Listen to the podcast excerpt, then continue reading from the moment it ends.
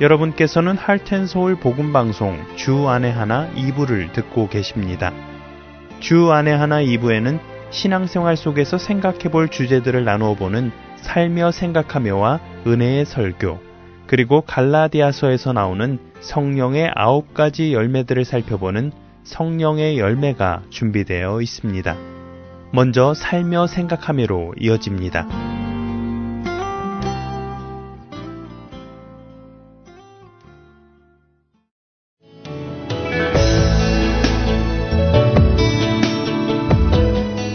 여러분 안녕하세요. 살며 생각하며 진행의 김순혜입니다.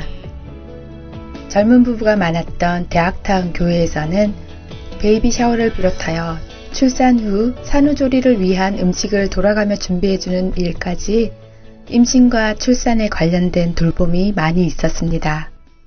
그리고 아이 양육에 관한 정보를 주고받는 일도 모임에서 빠지지 않는 일이었습니다. 그런 나눔에 즐거이 동참하고 섬기던 한 부부가 어느 날 교회에 나오지 않게 되었습니다. 둘 다 모태신앙으로 자란 이 부부는 교회 일에 누구보다 앞장서서 봉사하고 있었기에 아무도 그들의 고충을 알지 못했습니다. 청년부를 맡아 섬기기도 하고 찬양 인도와 반주, 주일학교 봉사까지 어느 것 하나 성실하지 않은 것이 없었던 이 부부에게는 아이를 갖지 못하는 아픔이 있었던 것입니다.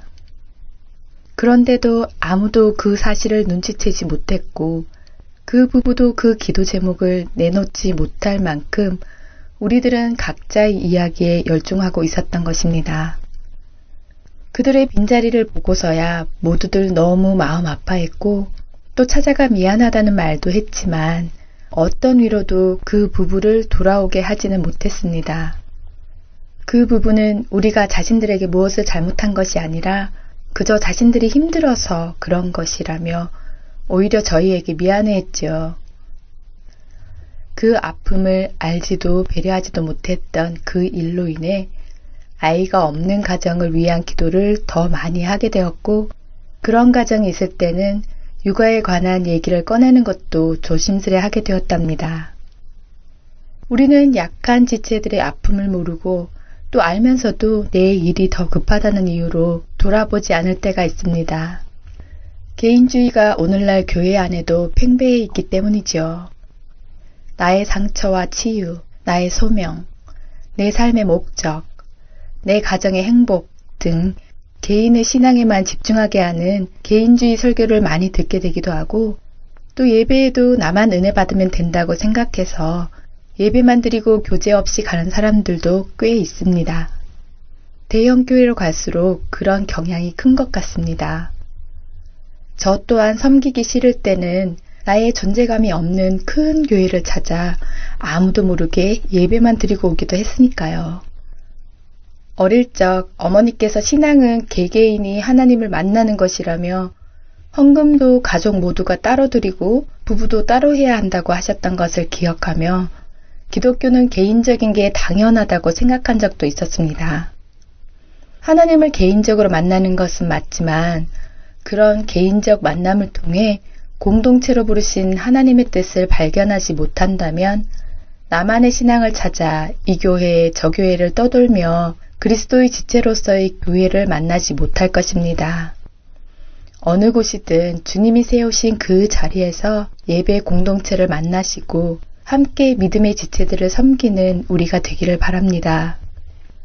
대학생 때 근로장학생으로 일하면서 실습 재료를 준비하다가 랩 커터에 손가락 끝을 베인 적이 있습니다. 손이 느린 제가 서두르다 보면 늘 이렇게 실수를 하게 되지요.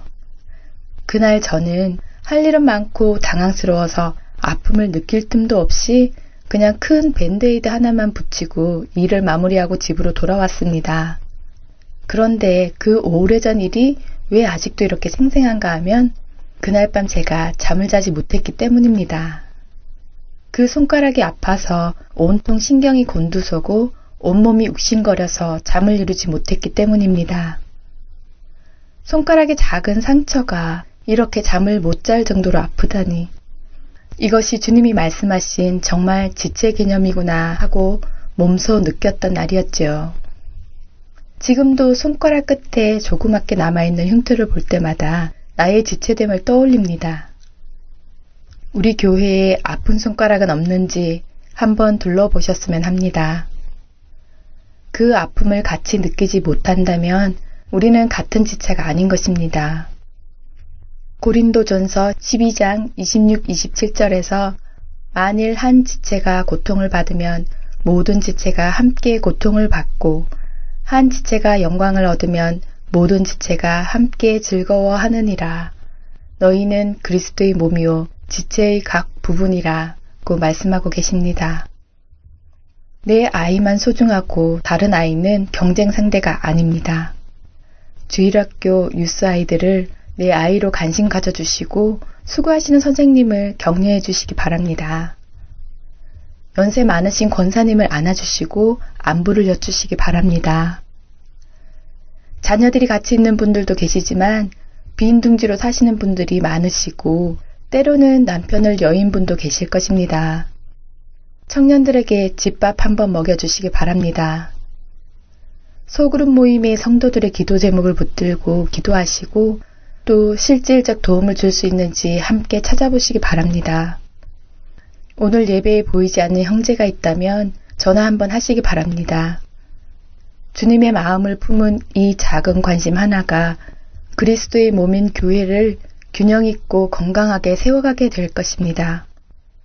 에베소서 4장 16절 그에게서 온 몸이 각 마디를 통하여 도움을 받음으로 연결되고 결합되어 각 지체의 분량대로 역사하여 그 몸을 자라게 하며 사랑 안에서 스스로 세우느니라. 남에게 피해를 주지도 않을 뿐더러 나도 손에 입고 싶지 않은 개인주의 신앙은 구원받은 백성으로서의 모습이 아닙니다. 각 마디가 연결되어 우리 몸을 이룬 것처럼 그리스도인은 서로 연결되어 있습니다.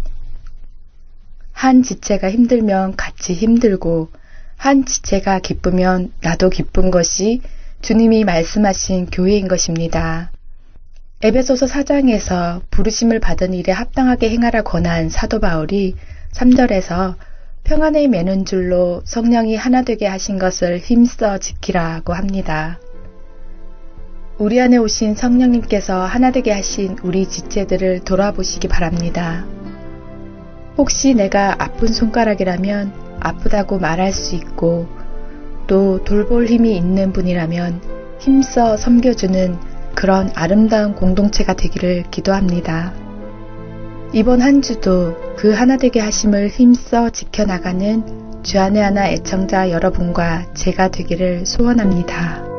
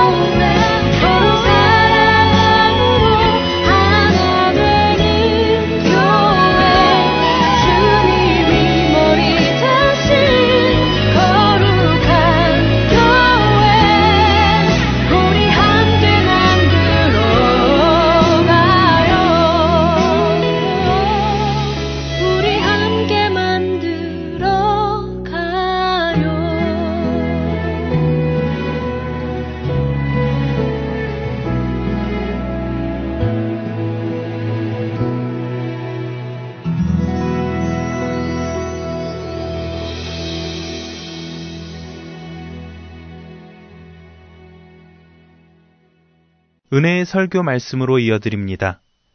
오늘은 노스캐롤라이나 그린스보로 한인 장로교회 한일철 목사님께서 로마서 1장 24절에서 32절을 본문으로 복음과 무질서한 세상이라는 제목의 말씀을 전해 주십니다. 은혜의 시간 되시길 바랍니다.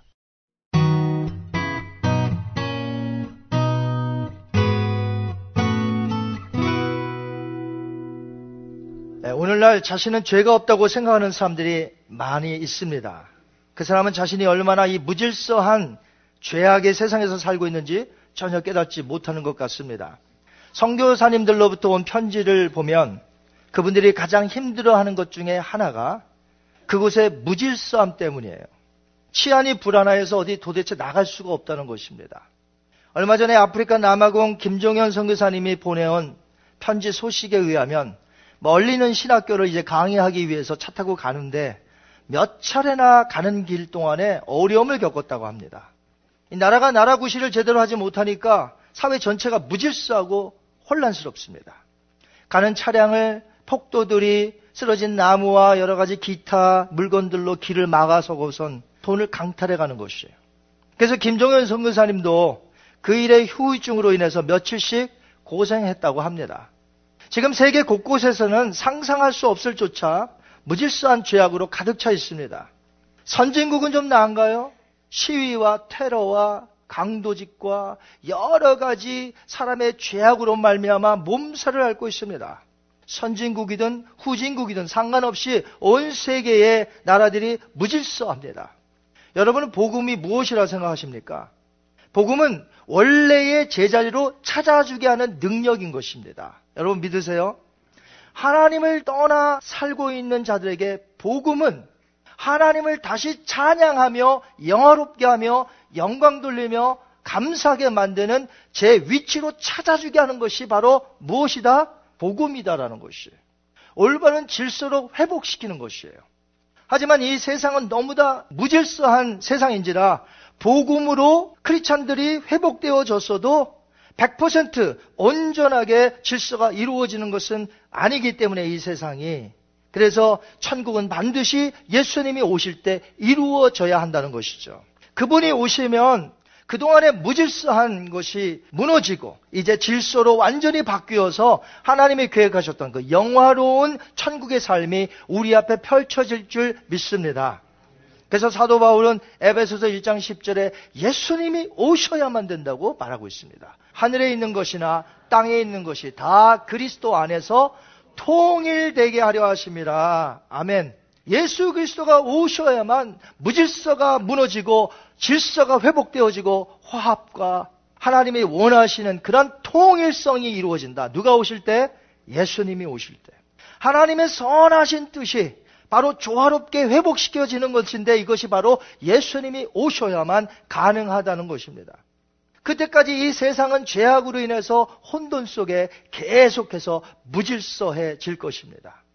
이런 무질서한 곳에서 사람들이 태어나고 자라나고 이 무질서함 속에서 죽어가고 있으니 어찌 이 세상에 죄인이 아니고 의인이 있겠어요? 다 죄인이에요. 바울은 고린도 교회에게 말하기를 하나님은 무질서의 하나님이 아니시오. 한번 따라하십니다. 하나님은 무질서의 하나님이 아니시오. For God is not a God of disorder. 그랬어요. 하나님은 그런 하나님이 아니다. 어떤 하나님? 무질서의 하나님이 아니시다라고 말하는 거예요. 그러니까 반대로 말하면 하나님은 질서의 하나님이시다라는 것이에요. 피조물들은 자기의 위치에 있을 때 가장 행복하고 축복인 줄 믿습니다. 질서란 뭐냐면 하나님께서 피조물들을 전부 자기의 위치에 각각 있어서 행하도록 하신 것이에요. 하나님께서 천지를 창조하시고 6일 동안에 계속해서 반복하여 말씀하셨던 것이 뭐죠? 보시기에 좋았더라. 무슨 뜻입니까? 하나님이 만드셨어요. 인간은 인간대로, 동물은 동물대로, 식물은 식물대로. 천체는 전부 그곳에 하나님이 만드신 위치에서 자기가 운행할 때에 하나님이 만드신 것을 통해서 그때 하나님이 보실 때, 야, 좋구나. 기뻐하셨다는 것이죠. 자기 위치에 있을 때 하나님이 보시고 좋았더라, 기뻐하더라, 이렇게 말씀하신 것이죠. 그래서 우리가 하나님을 영화롭게 하며 하나님을 찬송하며 감사할 때 그것이 바른 위치에 있기 때문에 하나님이 기뻐하실 줄 믿습니다. 사람은 하나님과 교제 나눌 수 있도록 하나님의 형상, image of God을 우리에게 주셨어요. 또 자유의지, will. 이 자유의지를 우리에게 주셨어요. 그래서 자유의지를 갖고 또 하나님의 형상을 지닌 자로서 하나님을 찬송할 수 있는 피조물은 인간이 유일한 피조물 되는 거예요. 자, 하나님의 형상을 지녔다는 것을 분명히 해두겠습니다. 어떤 뜻이냐? 하나님의 형상. 하나님과 교제는 나눌 수 있어도 하나님은 될 수 없는 거예요. 또 하나님의 형상은 뭐냐? 내가 짐승처럼 될 수 없다는 거예요. 그러니까 인간은 인간으로 하나님을 찬양하며 짐승도 될 수 없는 그런 상태가 하나님의 형상인 것이죠. 그런데 최초의 사람 아담과 하와가 어떻게 하려고 했어요? 하나님처럼 되려고 했다는 것이에요.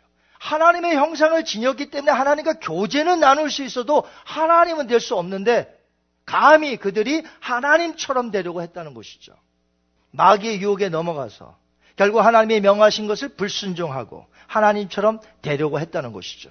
그 결과 인간은 어떻게 된 줄 아세요? 탐욕스러운 짐승이 돼서 그때부터 남자들 늑대라고 부르기 시작했습니다. 여자 보고는 여우라고 말하기 시작합니다.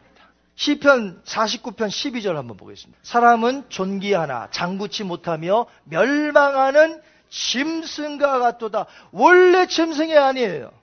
사람은 하나님과 교제 나눌 수 있도록 하나님의 평상을 주셨고 우리에게 자유의지를 주셔서 우리가 작동되는 게 아니라 정말 우리의 마음속에 우러나서 하나님을 높여드리고 이렇게 살게 되어 있는데 짐승처럼 돼버렸다는 거죠. 하나님처럼 되려고 했다가. 즉 하나님이 만드신 원래 사람의 위치에서 어떻게 해요? 타락했다는 거예요. 이탈했다. 벗어났다. 죄악의 힘은 그 축복된 질서의 행복에서 그 무질서의 비참함으로 완전히 망가뜨렸습니다. 그 무질서한 끔찍한 죄악의 리스트들이 있는데 사도 바울은 1장 18절에서부터 32절까지 그 끔찍한 무질서의 죄악들을 낱낱이 리스트를 쓰고 있습니다. 여러분 이 세상에는 메시지가 두 개라고 보면 돼요. 메시지가. 하나는 듣기 편한 메시지. 자, 무슨 메시지요? 듣기 편한 메시지가 있어요. 또 하나는 정말 필요한 메시지가 있어요. 무슨 메시지요? 정 말 나에게 필요한, 우리 교회에 필요한, 가정에 필요한, 내게 꼭 필요한 메시지가 있는 반면에 듣기 편한 메시지가 있어요. 여러분 어떤 메시지 좋아하세요? 바울은 로마에 편지를 보내면서 듣기 편한 메시지가 아니라 정말 그들이 필요한 메시지를 보냈다는 것이에요. 하나님의 진노 아래에 있는 인간의 죄악들의 리스트를 말해 줌으로써 복음 앞으로 나오려는 거예요. 복음 앞으로 나와야만 오직 소망이 있다는 것을 바울은 로마서를 통해서 가르치고 있습니다. 하나님의 질서를 깨뜨린 무질서한 죄악들이 하나님의 진노를 불러일으켰다는 거죠. 원래 피조물 중에 으뜸인 사람은 하나님의 진노가 아니라 하나님의 사랑을 받게 되어 있었어요. 그러나 하나님께 불순종했습니다. 곧바로 그들은 하나님을 떠나게 됩니다. 죄 때문에. 헛된 우상을 숭배하게 되죠.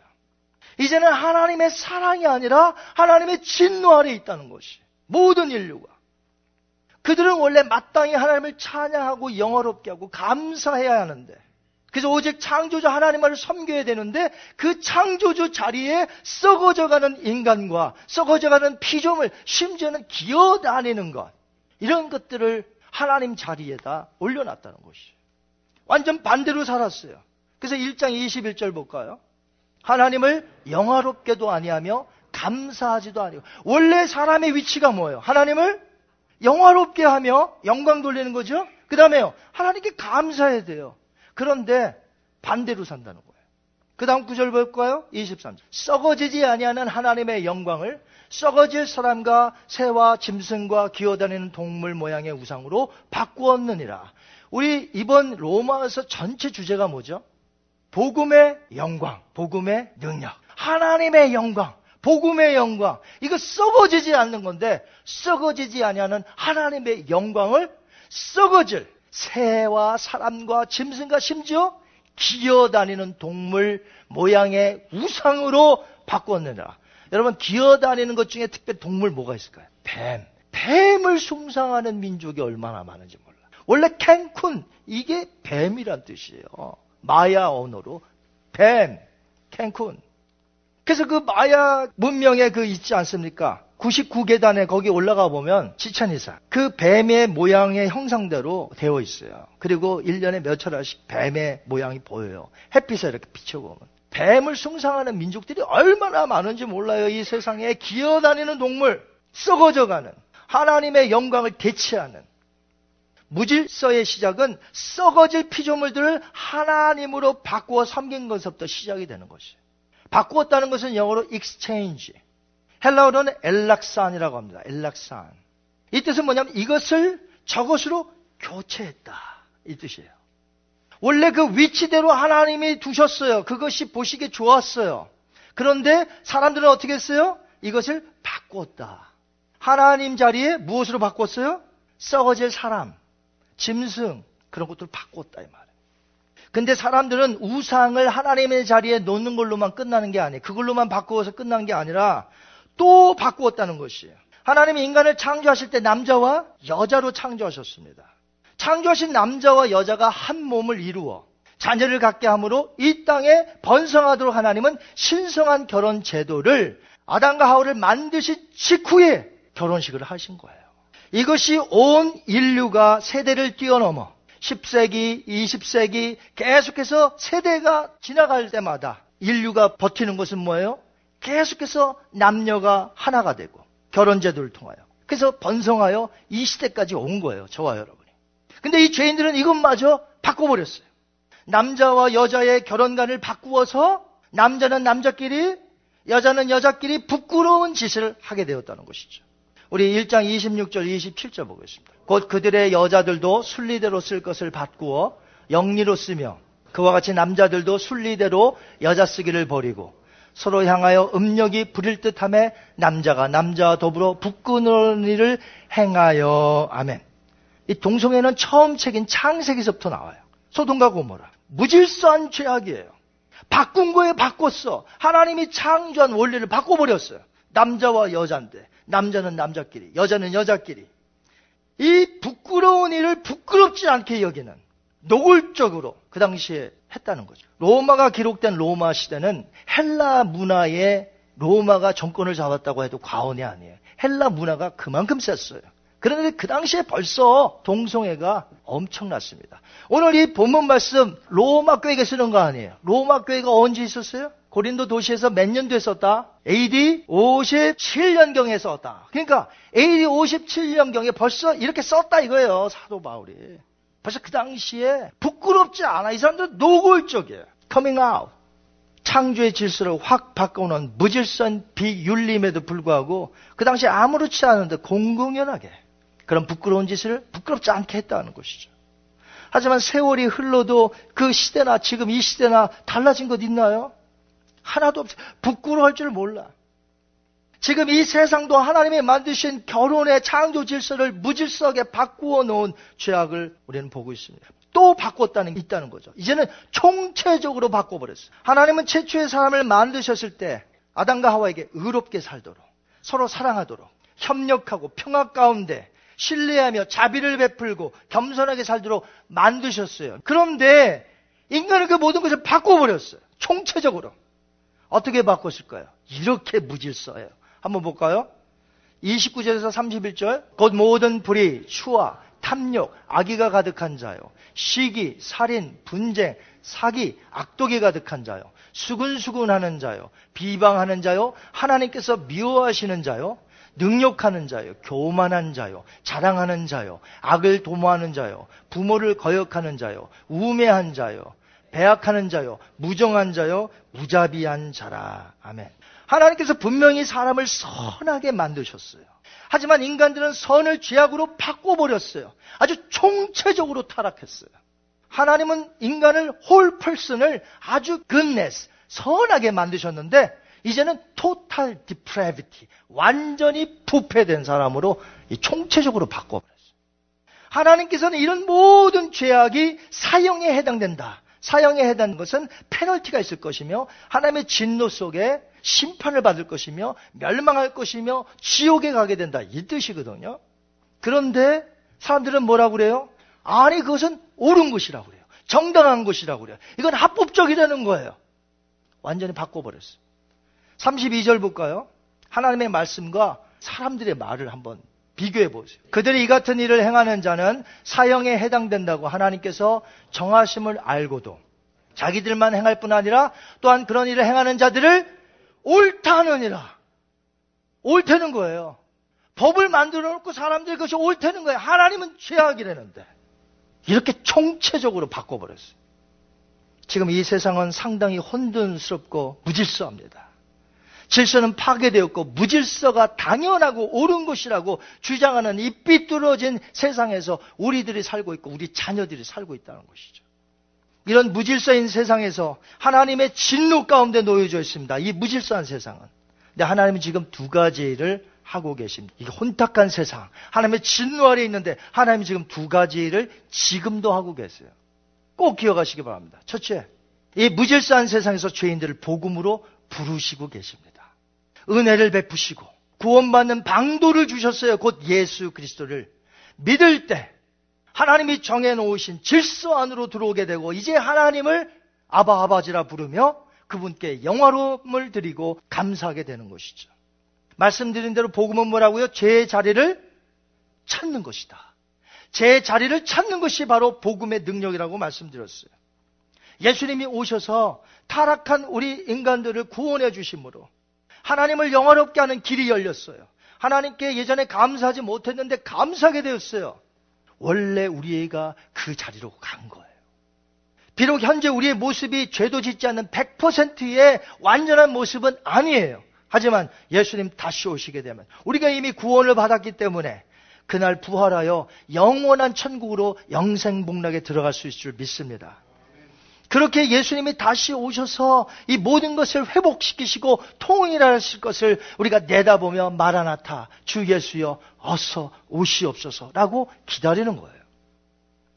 복음으로 부르시는 하나님 진노 가운데 있고 무질서한 이 세상에서 하나님이 하시는 것 뭐라고 그랬어요? 첫 번째 은혜 가운데 복음으로 우리를 부르신다. At the same time 한 가지를 더 하고 계세요. 은혜를 베푸시고 복음을 주시고 아들을 주셨는데도 계속해서 refuse, reject 하는 거부하는 자들에게 그 악한 행동을 계속해서 하며 살도록 우리 하나님이 그냥 내버려 두셨다는 것이. 본문에 보면 하나님께서 그들을 내버려 두셨다는 말이 세 번씩이나 나와요. 24절. 그러므로 하나님께서 그들을 마음의 정력대로 더러움에 내버려 두사. 26절. 이 때문에 하나님께서 그들을 부끄러운 욕심에 내버려 두셨으니 28절. 하나님께서 그들을 상실한 마음대로 내버려 두사. 내버려 두셨단 말. 죄악 속에 살도록 그냥 내버려 두셨다. 언제까지? 심판 때까지. 많은 사람들이 이것을 모르고 이렇게 말합니다. 아니, 선하신 하나님이 살아계시면 이 세상이 왜 이렇게 악하냐는 거죠. 왜 이렇게 불공평하고 unfair? 죄악이 더 심해지냐는 거죠. 하나님이 선하시고 살아계시면 이럴 수 없다는 거예요. 하지만 여러분 이것을 기억하십시오. 은혜로 복음을 주셨는데도 불구하고 계속해서 거부하는 자들은 죄악의 상태로 살도록 하나님께서 그냥 내버려 두시는 심판을 하셨다는 것이. 이것을 가리켜서 유기라고 합니다. 유기. 하나님이 버리셨다는 것이. 이런 실화가 있어요. 19세기에 유명한 무신론자 철학자가 있어요. 인고설. 무신론자였어요. 디엘 무디하고 동시대 사람이에요. 디엘 무디야 다 아시죠? 유명한 복음 전도자 미국에. 그 무디가 다니면서 이제 설교합니다. 성경은 진실이고 생명입니다. 우린 성경을 사랑해야 되고 하나님을 믿어야 됩니다. 이렇게 말하면 인거설은 뭐라고 하냐면 다니면서 또 연설하는 거예요. 무신론자니까. 성경은 허위이고 우하이다. 하나님은 없고 우린 단지 이 세상만 살아갈 뿐이다. 내세란 없다 이 말. 인구소리 하루는 큰 광장에서 사람들을 불러 모아놓고 이렇게 연설했습니다. 만약 신이 있다면 내가 5분간 당신을 저주할 것이요. 만약에 살아계시다면 5분 동안 내가 저주할 때 나를 죽이시오. 그러면 당신은 살아있어. 이렇게 말한 후에 5분 동안 입에 담지 못할 저주로 하나님을 모독하기 시작합니다. 그리고 5분 후에 연단에 서서 의기양양하게 사람들을 보며 여러분 보셨습니까? 이만하면 신이 존재하지 않죠? 내가 그토록 선전포고하고 계시면 날 죽이라고 했는데 죽이지도 못하고 내가 그렇게 모욕했으니 신이란 없소. 이렇게 이제 말한 거예요. 그때 뒤편에서 노인 한 분이 이렇게 말합니다. 나는 그리스도니요. 내가 보건대 당신은 오늘 당신과 하나님은 아무 관계가 없는 사람임을 증명해 보이셨소. 내가 아는 하나님, 성경에서 말하는 하나님은 그의 사랑하는 자가 잘못된 길로 가면 책망하시고 징계하시고 그래서 그 자녀를 끝까지 버리지 아니하시는데 오늘 당신 보니까 하나님이 당신을 버리셨소. 바로 당신이 하나님께로부터 버림받았음을 당신은 증명한 것 뿐이에요. 이런 잉거솔도 이제 나이가 되니까 어떻게 되겠어요? 예, 죽죠? 임종의 소식이 들려왔어요. 그래서 그 당시에 유명한 설교가 필립 브룩스라는 사람이 마지막 임종을 맞이하고 있는 이 잉거솔이 너무나 안타까워서 왜? 유명한 사람이니까 그 영혼 마지막까지라도 좀 어떻게 권면해서 회심시키려고 찾아가서 성경이 진리고 하나님 살아계시고 예수 그리스도를 믿어야 구원을 받는다 회심하라 권유했지만 끝까지 거부하고 조금 있다 죽었다는 거죠. 마지막 무서운 심판이 임하기 전에 이 세상에서 두려운 것은 자연 재앙이 아니에요. 쓰나미가 아니에요. 홍수가 아니에요. 하나님의 무서운 그 진노, 심판이 오기 전까지 이 세상에서 가장 무서운 것은 두려운 것은 하나님이 그 사람을 내버려 두셨다는 것이에요.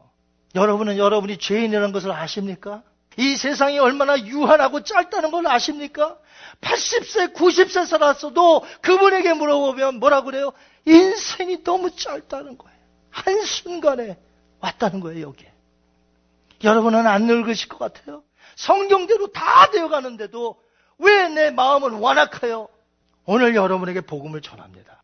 마음의 문을 여세요. 복음을 받아들이셔야 돼. 하나님이 버리신다고 할 때 소망 없어요. 끝내 지옥이요. 오늘도 복음의 복된 소식을 그래서 우리 나가서 전해야 될줄 믿습니다. 그들 중에 분명히 우리들처럼 예수 그리스도를 믿을 자들이 어딘가 있을 줄 믿기 때문에 누군지는 몰라요. 우리가 나가서 그냥 증거할 뿐이에요. 하나님이 선택하고 하나님의 은혜로운 복음이 그 마음의 심령에 뚫고 들어갈 때에 그 사람이 돌아올 것이기 때문에 우리는 오늘도 나가서 복음을 증거하는 것이 오늘 여러분들 중에도 결단을 내려야 할 분들이 있을 줄 압니다. 이미 구원받은 분들은 계속해서 하나님을 찬양하며 영광 돌리시는 여러분 되시기 바랍니다. 그러나 아직 복음을 받아들이지 않은 분이 있다면 오늘 결단을 내려야 된다는 것이에요. 다음 기회로 미루지 마세요. 그리스도의 복음만이 무질서한 이 세상, 하나님의 진노 아래 놓여져 있는 이 세상에서 내가 건진받아 유일하게 구원받는 방법, 예수 그리스도를 나의 구세주로 믿고 남은 여생 주님을 위해서 따라 사는 거. 이거 외에는 없다는 것이. 나에게 있는 비즈니스, 나에게 있는 자녀들, 가정, 이 모든 것들이 다 복음을 위해서 하나님이 우리에게 허락하신 것들이에요. 그래서 비즈니스를 통해서 하나님께 영광 돌리시기 바랍니다. 내 직장 생활을 통해서, 내 가정을 통해서. 이러한 확고한 것이 없다면 우린 세상 사람과 다르지 않아요. 오늘도 거기서 네, 노심초사 그걸 위해서 살다가 우리 인생 다 헛되는 거예요. 주님을 따라 살면 주님이 해결해 주시고 주님이 함께 해 주시고 하나님이 이 무질서한 세상 속에서 두 가지를 하셨다고 그랬습니다. 지금도 하고 계신다. 첫째는요. 은혜 가운데 복음으로 우리를 부르신다. 또 하나는요. 계속해서 부르는데도 오지 않을 때 하나님이 어떻게 하신다고요? 내버려 두사 무슨 짓을 하든지 둔단 말이에요. 언제까지? 심판 날까지. 혹독한 심판이 있을 것입니다. 그러므로 오늘 내 마음의 문을 열고 예수 그리스도를 받아들여 남은 여생을 주님의 영광을 위하여 살아가는 그런 성도님들이 다 되시기를 주님의 이름으로 축원드립니다.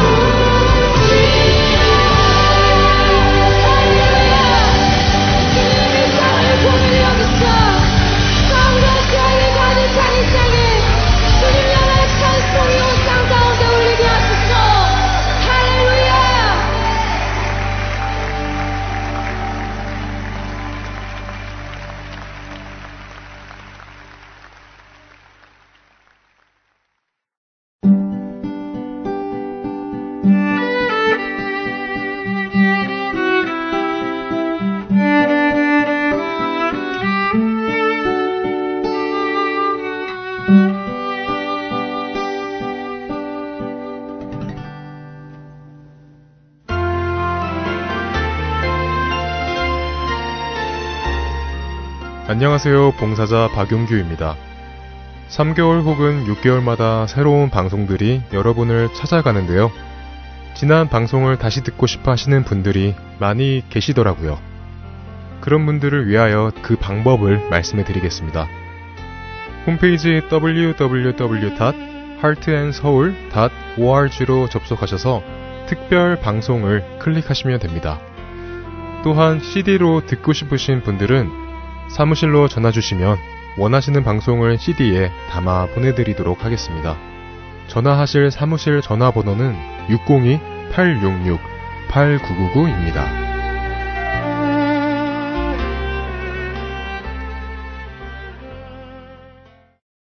계속해서 성령의 열매 보내드립니다.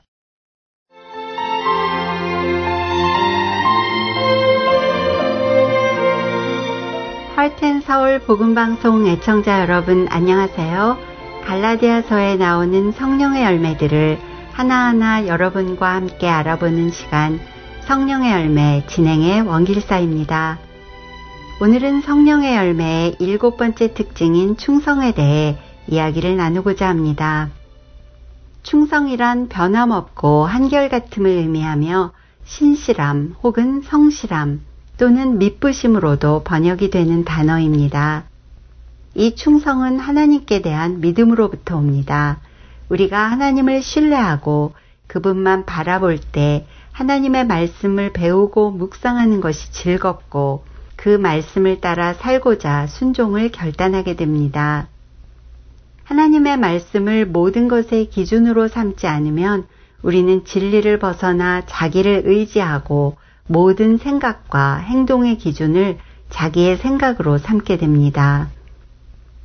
인간이 자기가 기준이 되면 일관성이 없고 진리가 없는 삶을 살게 되는 것은 당연한 일이겠지요.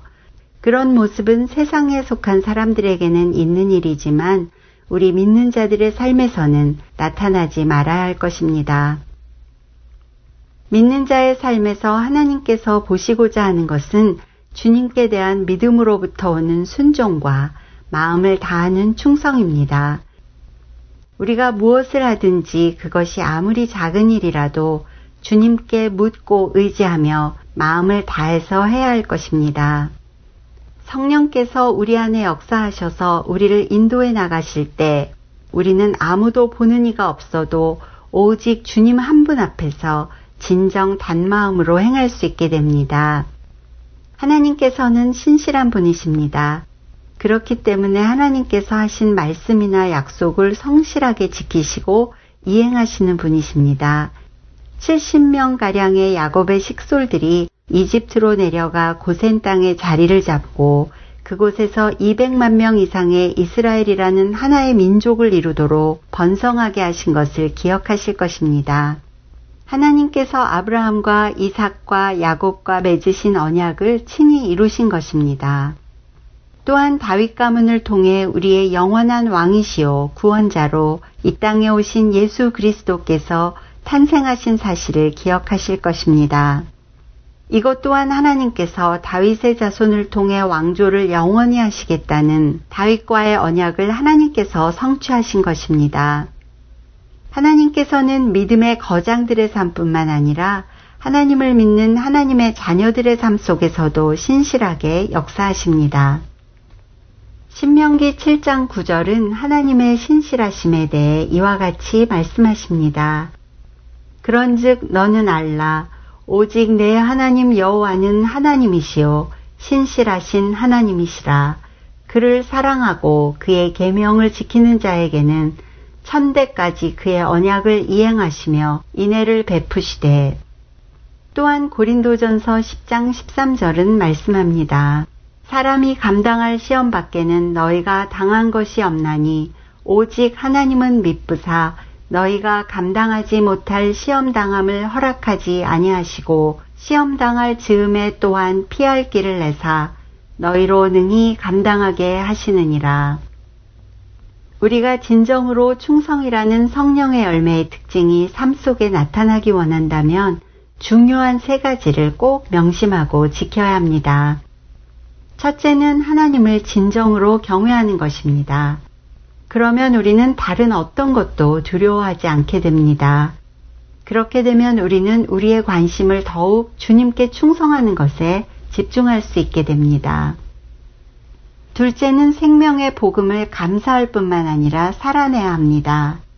행동으로 살아낼수록 하나님을 경험하게 되고 더욱 충성하게 됩니다.